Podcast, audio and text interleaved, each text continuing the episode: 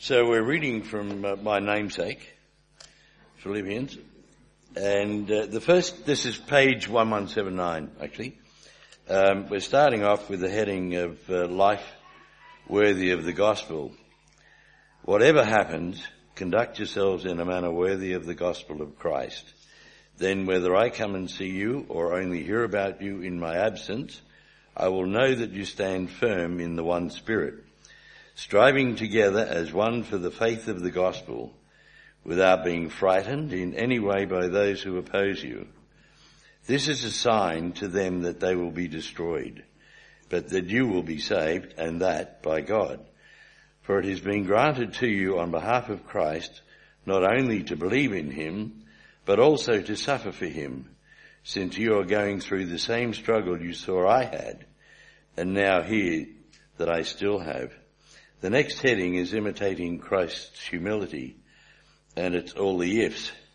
Therefore, if you have any encouragement from being united with Christ, if any comfort from his Lord, if any common sharing in the Spirit, if any tenderness and compassion, then make my joy complete by being like-minded, having the same love, being one in spirit and of one mind. Do nothing out of selfish ambition or vain conceit. Rather, in humility value others above yourselves, not looking to your own interests, but to, but each of you to the interests of the others. In your relationship with one another, have the same mindset as Christ Jesus, who, being in very nature God, did not consider equality with God something to be used to his own advantage. Rather, he made himself nothing by taking the very nature of a servant, being made in human likeness, and being found in appearance as a man, he humbled himself by becoming obedient to death, even death on a cross. Therefore God exalted him to the highest place and gave him the name that is above every name, that at the name of Jesus every knee should bow in heaven and on earth and under the earth and every tongue acknowledge that Jesus Christ is Lord to the glory of God the Father. Amen. Thanks, Phil. G'day everyone. Into the uh, third week of this series and thinking through uh, Philippians and this topic of shining like stars, what it looks like to live as God's people on this earth. Uh, when I was growing up with my big brother Sam, we used to love watching this TV show called The Power Rangers. As everyone, everyone remembers Power Rangers, right? Yeah, it's been happening for like, for decades, right? It's TV show, it's amazing. So, we, we used to love watching the Power Rangers. we we loved to dress up as the Power Rangers. We had these Power Ranger action figures. I had like four t-shirts that had pictures of Power Rangers on them. You know, like when I grew up, I was going to be a Power Ranger, and that you know it's still a great desire of mine, but I, I see some problems with that now. Um, but we wanted to be the Power Rangers. We wanted to live like them.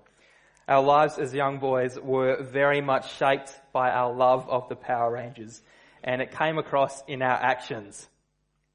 We know this now because we were hearing a story from Mum the other day, saying that she was just standing at the kitchen window looking outside after Sam and I had been watching an episode of the Power Rangers, and Sam and I, you know, wanting to be these crime fighting legends and these kung fu warriors, like the Power Rangers, went outside, picked up sticks, and proceeded to beat the living daylights out of each other. Mum made us stop watching Power Rangers pretty soon after that. It was a bit, I was a bit sad, but looking back, I understand now why she did this. We were trying to replicate the Power Rangers. Sam and I loved them so much, wanted to be like them so much, that we tried to replicate them in our actions.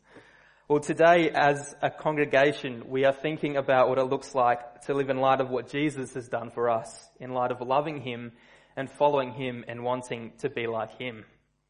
So let's pray. Let's ask that God would help us this morning to understand what this looks like in our lives. Let's pray. Dear Heavenly Father, we thank you for this time we have to open up your word. Pray that you would teach us from it, that you will grow us in our knowledge and our understanding of what it looks like to live as your people on this earth as followers of Christ. Amen. Well, if you look at Philippians chapter 1 verse 27, says this, Paul begins, begins this, this part of scripture with these words. It says, whatever happens, conduct yourselves in a manner worthy of the gospel of Christ. Now I don't know how you feel when you read this verse, but at first glance for a Bible reading, Bible believing Christian, I think it kind of seems like a bit of an oxymoron. That is, humanity and worthiness. They're never really two things that go together in the Bible that well. I mean, if you go back to the start of the Bible and read through Genesis, we hear of humanity's rebellion against God as their rightful king.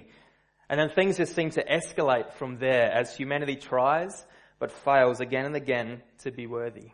As they again and again rebel against this God that loves them, choosing to disobey Him and living damaging, rebellious lives against Him. There's a book in the Bible called Judges.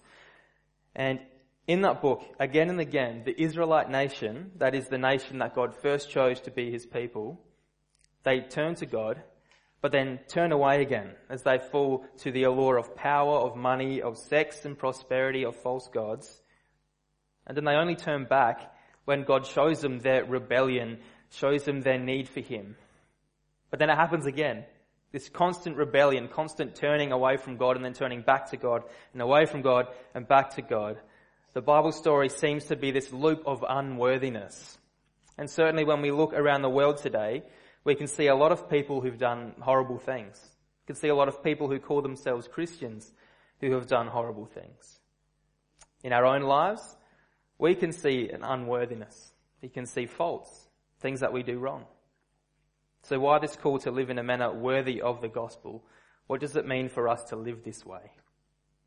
The first thing I'd like to say by way of answering this is to say that Paul's call to the Philippians to conduct themselves in a manner worthy of the gospel is in no way telling the Philippians that they need to prove their worthiness, that they need to earn their salvation and their relationship with God.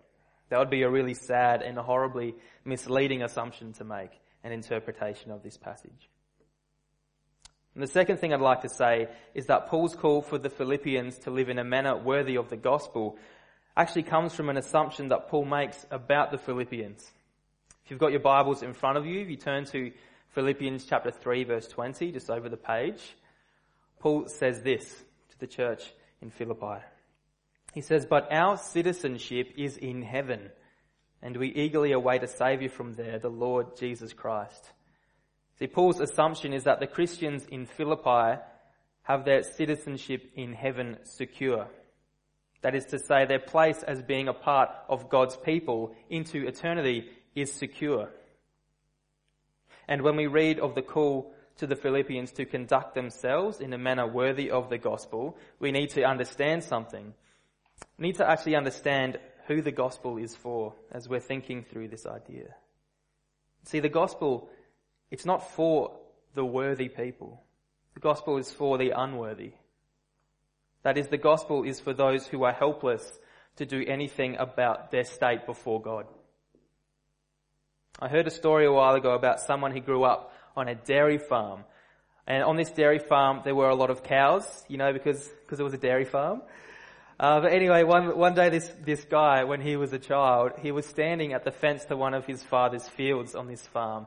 And in this field wasn't particularly inviting because you see all, all the waste from the dairy farm would go through this drain and just be dumped in this field. I won't go into too much detail about what that looked like, except to say like it was muck and slime, like it was pretty unpleasant. And on this particular day, it was, it was quite hot. And this unpleasant mess that had slowly been growing and growing over a span of about 20 or so years had managed to form on this nice warm day a crusty hard surface over the top of it. Now this guy's older sister, he saw, uh, she saw this crusty surface and she thought, great, a challenge. And she proceeded to walk across this muck that had just formed over years of dairy farm accumulated disgusting mess. Now the sister, she started out okay. She was walking, walking across the field. She got about halfway across before realizing something is that she'd actually started to sink. Her steps became harder. She was kind of pulling her boots out of this muck and poo and slime until her boots and her legs got pretty much swallowed up, followed by a part of her body as she kind of slipped and scrambled her way, trying to find a way back through this muck and this slime. And at this point, her younger brother at the fence started to panic, so yelled for his dad to come and help.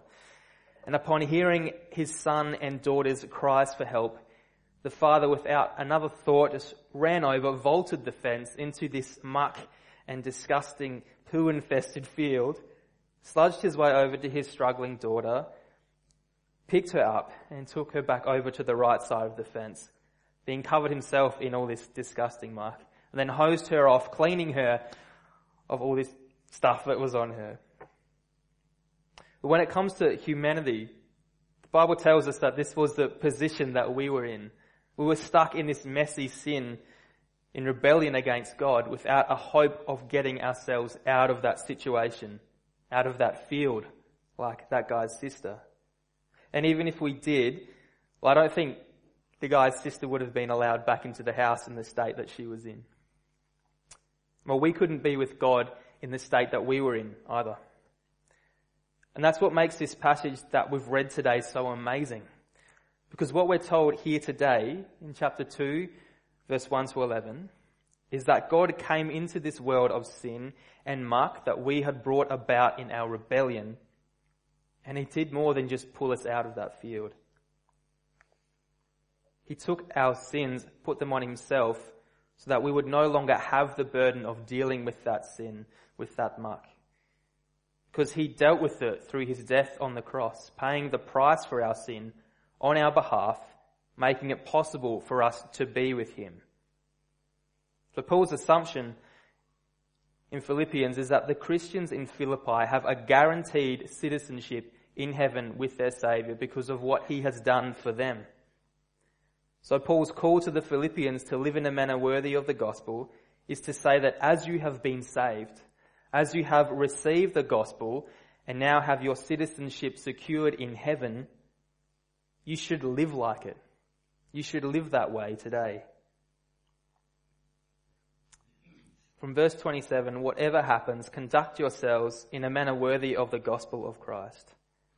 Then, whether I come and see you or only hear about you in my absence, I will know that you stand firm in the one Spirit, striving together as one for the faith of the gospel, without being frightened in any way by those who oppose you. This is a sign to them that they will be destroyed, but that you will be saved, and that by God. Paul's call to the church in Philippi to act as citizens of heaven. Um, and we can draw out two ways that this happens from these verses that they're called to live. The first is that this has an effect on how they are to act towards one another. And secondly, this has an effect on how they are to, how to act towards those who oppose them, to act towards those who oppose the gospel.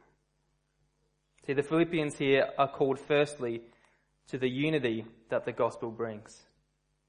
They're called to stand firm in one spirit, striving together as one for the faith of the gospel. Paul wants to know that this is something they're doing together, that they're partnering in alongside with him. That is the Philippian citizenship in heaven. It's not singular, but plural. They're part of God's people. That's something that they are together. And they are to strive together in this way for the faith of the gospel.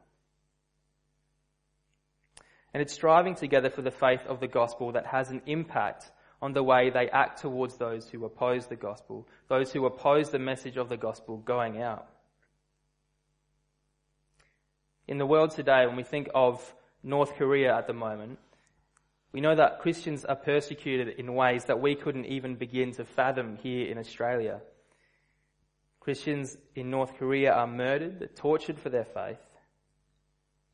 Yet we still hear these amazing stories of people who aren't Christians but have fled from North Korea, becoming Christians and then trying to return there with the hope that they may be able to share the gospel with the lost there and see some saved.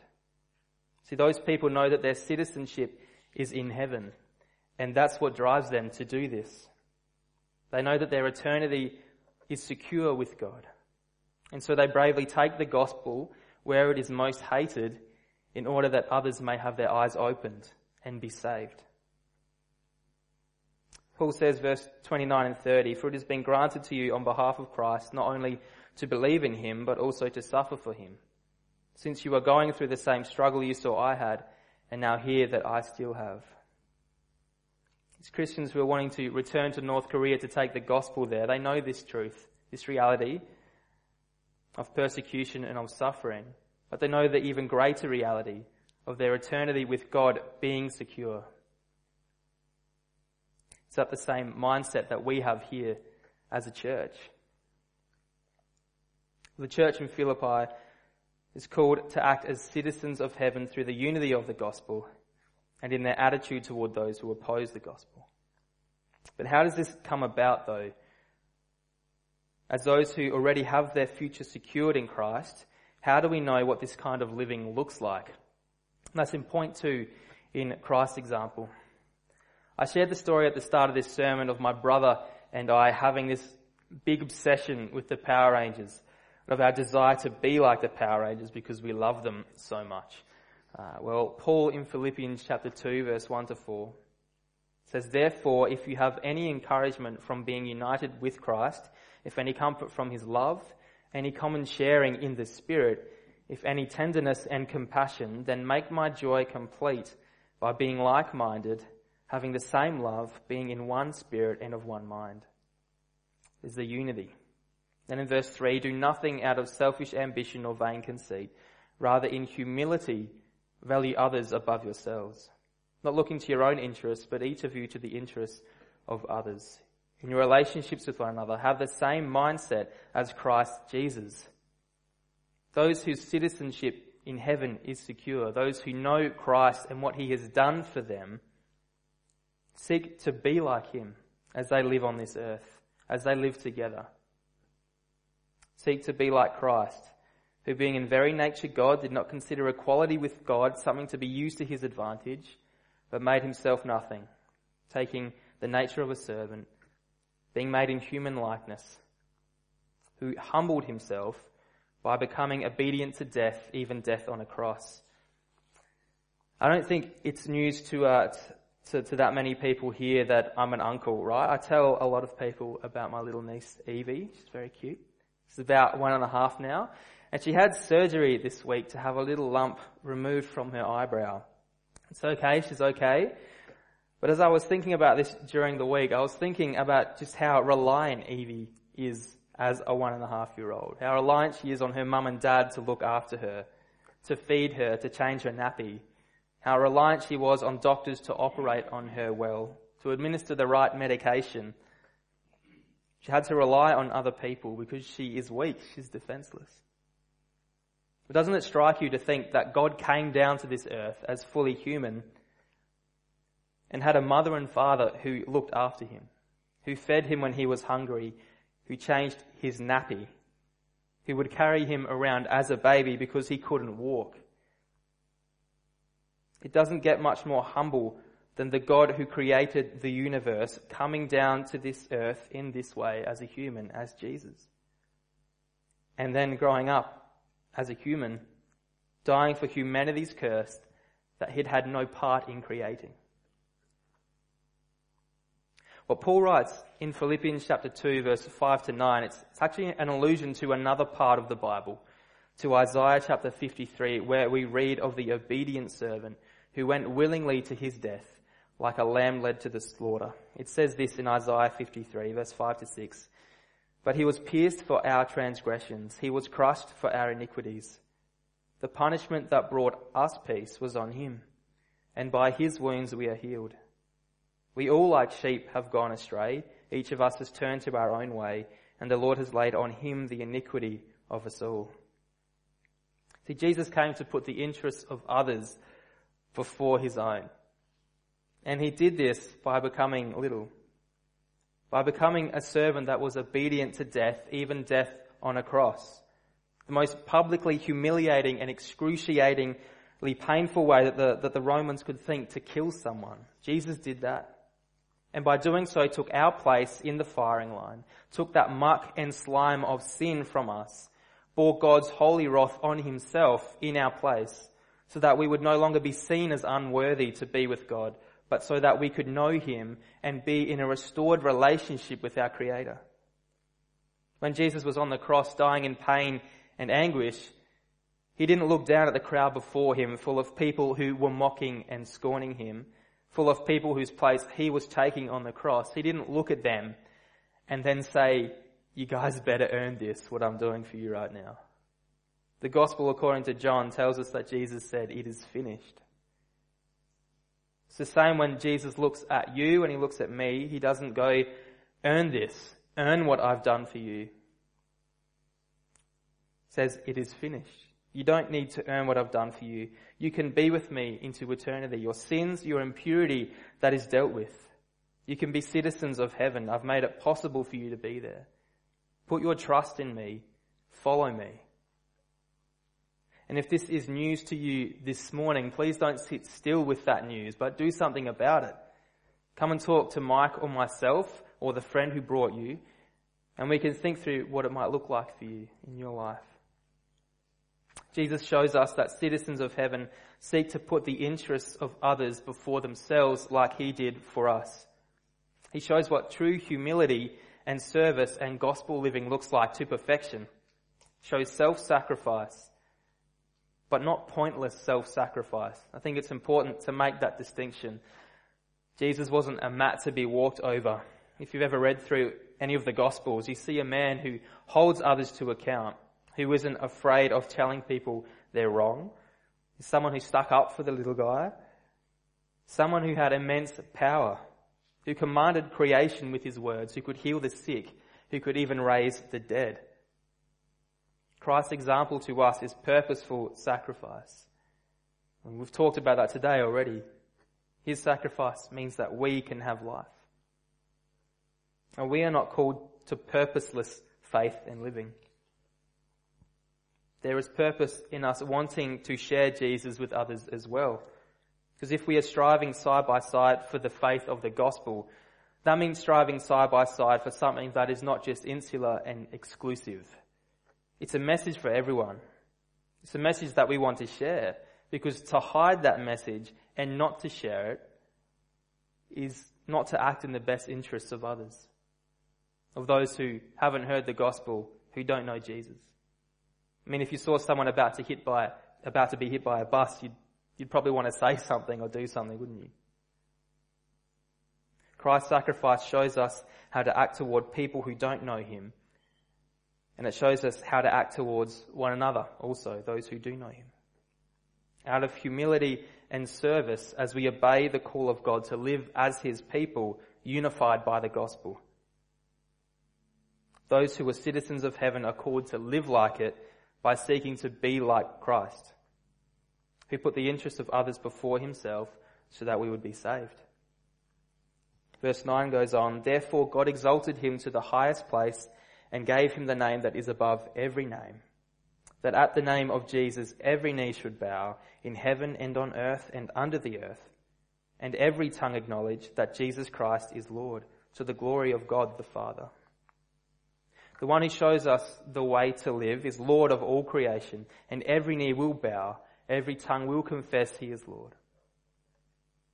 And it's our Lord who is ruler of all, who is our King, who shows us how to live. Not for personal gain, but for the interests of others, as he showed us.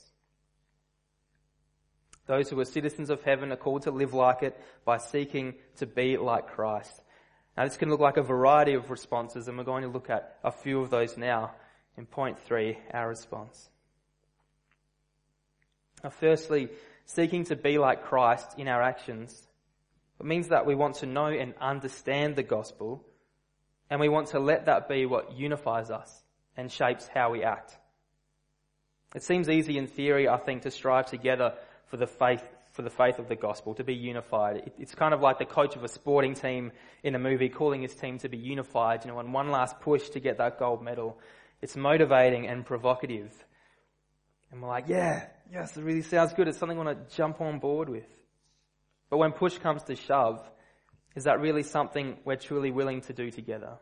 I mean, when life gets busy and hard, when tensions start to rise, when misunderstandings eventuate, when words spoken in anger slip out, How will we respond to one another during these times? What will outsiders see when they look into our church? Will it be people who act toward one another out of love and unity of the gospel? Or people who are angry, who are frustrated at one another? Who people put aside the gospel in order to satisfy our own selfish pride. I'm not saying this is something that happens here. It's not something I see here. But we are human and we do sin. So if this does happen, how will we respond? How will we act? Secondly, seeking to be like Christ in our actions means that we act out of humility and service to one another. Are you someone who seeks to put the interests of others before yourself? A good way to answer this question is to think about why you come to church on a Sunday, to think about what you do while you are here. And when you come to church on a Sunday morning, wherever that may be, if you're just visiting us from another church today, do you seek to put others' interests before your own? And do you do it to be noticed? Because if you do, I think maybe you should rethink why you were doing it. The logistics team here, they get here at 8 a.m. every Sunday morning and they set up this space for us to use. And then they pack it up again, often without saying a word, with no grumbling. They do it to serve the interests of all of us here, making this space usable for us as we meet as a church. I could use almost any example of the teams we have here at Grove that serve on a Sunday morning even of people who, when they're not on a roster doing something, still come to Grove to seek to serve others and show love to others, who give up time and energy to serve. And I want to say that this is something I find really amazing and encouraging about coming to church here. Something that spurs me on as I see how many of you guys seek to put others before yourselves in the way that you serve on a Sunday and during the week. So let's continue to do this together putting the interests of others before our own interests. Thirdly and finally, seeking to be like Christ in our actions it means that we want others to know God. And we want others to exalt His name above their own. Verse 11 in Philippians 2 reminds us that Jesus is Lord, that every knee on heaven and on earth will bow before Him and tongue confess His Lordship as his followers, but we want other people to follow him too and to know his name. We want them to know of his saving grace, of his sacrifice for our sins, that others might be saved too. That more people may lift up God's name above their own, seeking to serve him above all else. We want others to flock to the unity of the gospel. To live as people who've been saved, whose place is in heaven, and whose place is secure. Because those who have their citizenship in heaven secure, they seek to be like Christ. And they want others to know him as well. So why don't we pray that this might be the case, and let's thank God that we can know him. Let's pray. Dear Heavenly Father, we thank you for your amazing love for us shown through your Son, Jesus.